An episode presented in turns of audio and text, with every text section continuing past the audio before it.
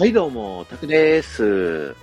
今日はですね、僕がハマっている、えーエンタメのコンテンツについてですね、ご紹介させていただきたいと思います。今回ご紹介させていただくのがですね、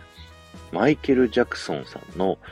デンジャラスというパフォーマンスですね。デンジャラスという曲で、えーパフォーマンスをしているという姿なんですけど、概要欄にね、あの YouTube のリンクを貼っておくので、よかったら先にね、見てみてください。えー非常にね、かっこいいパフォーマンスになると思います。あの、マイケル・ジャクソンって、皆さん、あの、すごい有名だと思うんですけど、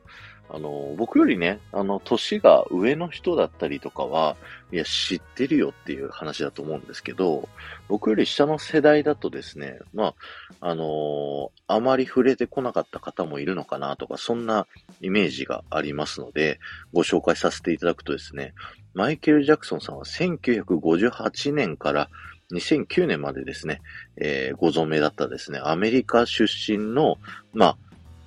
なんていうの、シンガーさん、ダンサーさんっていう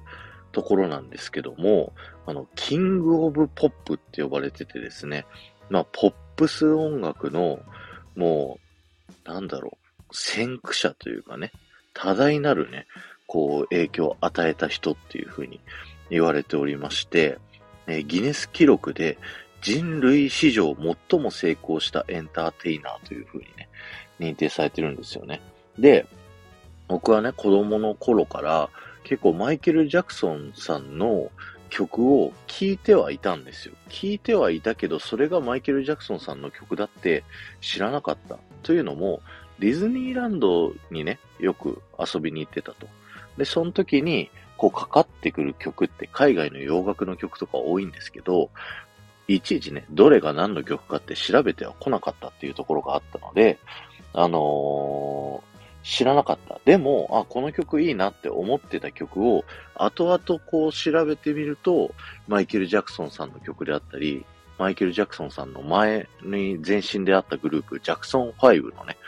えーグループの曲であったりとか、そういったことがね、こう分かって、あ、すごい方だったんだなっていうふうに思いました。で、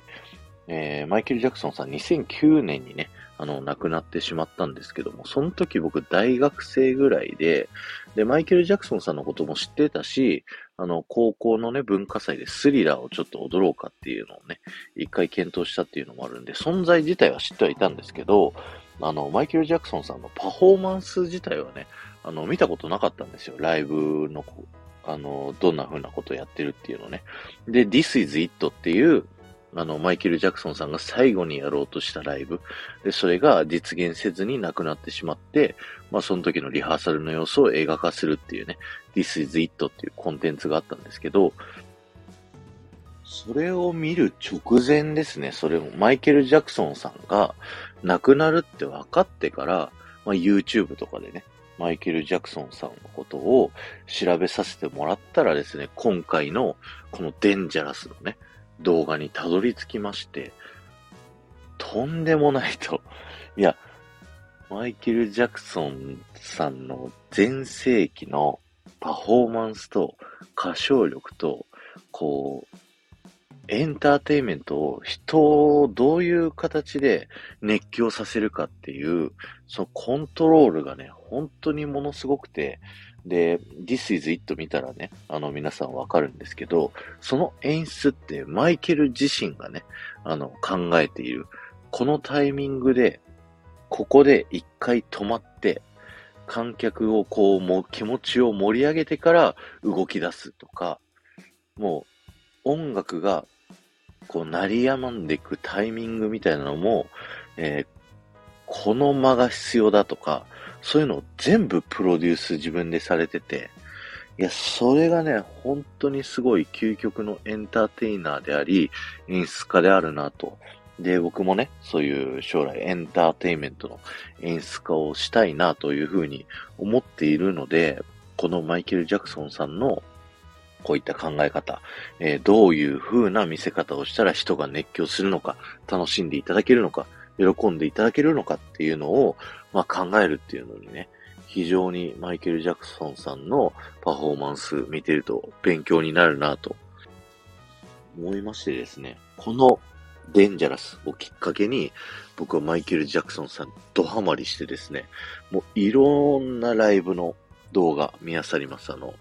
NFL っていうね、アメリカでのアメリカンフットボールの、こう、決勝大会、えー、スーパーボールっていうのがあるんですけど、それのハーフタイムショーで、マイケル・ジャクソンがパフォーマンスした動画であったりだとか、あと他にもいっぱいね、あの、マイケル・ジャクソンさんのライブの動画っていうのは上がったりしてるので、いや、本当にね、面白い。で、あの、そこが結構ディズニーとかでのダンスパフォーマンスとかの、あの、大元になってる、ベースになってるっていうのがあったりですとか、あとね、あの、ちょっと話変わりますけど、僕子供の頃からめちゃくちゃ好きだったゲームがあって、それがスペースチャンネル5っていうね、あの、セガさんが作ってる、あの、ゲームなんですけど、あの、マイケル・ジャクソンさんが、あの、ゲームすごい大好きで、で、特にセガがすごい大好きだったんですよ。で、さっきお話ししたですね、スペースチャンネル5ってどんなゲームかっていうと、ダンスゲームで、こう、敵キャラが、こう、指示して踊った通りにこっちを真似して踊るっていう、そうすると世界が救われるっていうね、謎のゲームなんですけど、えー、そこにね、マイケル・ジャクソンさんね、出てるんですよ、本人で。本人で声の出演でね、出ていて、あの、それが、マイケル・ジャクソンさん、セガがすごい大好きだったから、自分をゲームに出してくれって、セガに直談判して、あのー、やったんですって。それでできたこのスペースチャンネル5っていうのが子供の頃からもうドハマりしてたし、なんならその時スペースマイケルって言ってね、あの、スペースマイケルカッコ本人って書いてあって そんなね、こう、ゲームにも携わってたから、もう子供の頃から、知らず知らずのうちにマイケル・ジャクソン、ジャクソンさんにね、こう関わってきてた。で、ちゃんと蓋を開けてみると、ものすごいエンターテイメントの、こう、お手本みたいなね、誰もが真似してインスパイアしてやっている、そんな人っていうのがいるので、僕がね、今後、何かしらエンターテイメントを作るときっていうのも、このマイケル・ジャクソンさんのパフォーマンス、見せ方っていうのが、僕はね、あの、ベースになってくるなというところで今日は皆さんに、えー、共有させていただきました。今日は終わりです。ありがとうございました。この放送が面白いと思った方は、ぜひいいね残していただけると僕はものすごく喜びますので、よろしくお願いします。また、ハッシュタグ、タクラジトークタップしていただくと、僕は過去にですね、いろんなフリートークお話してますので、そちらの方も聞いてみてくださいね。ではまた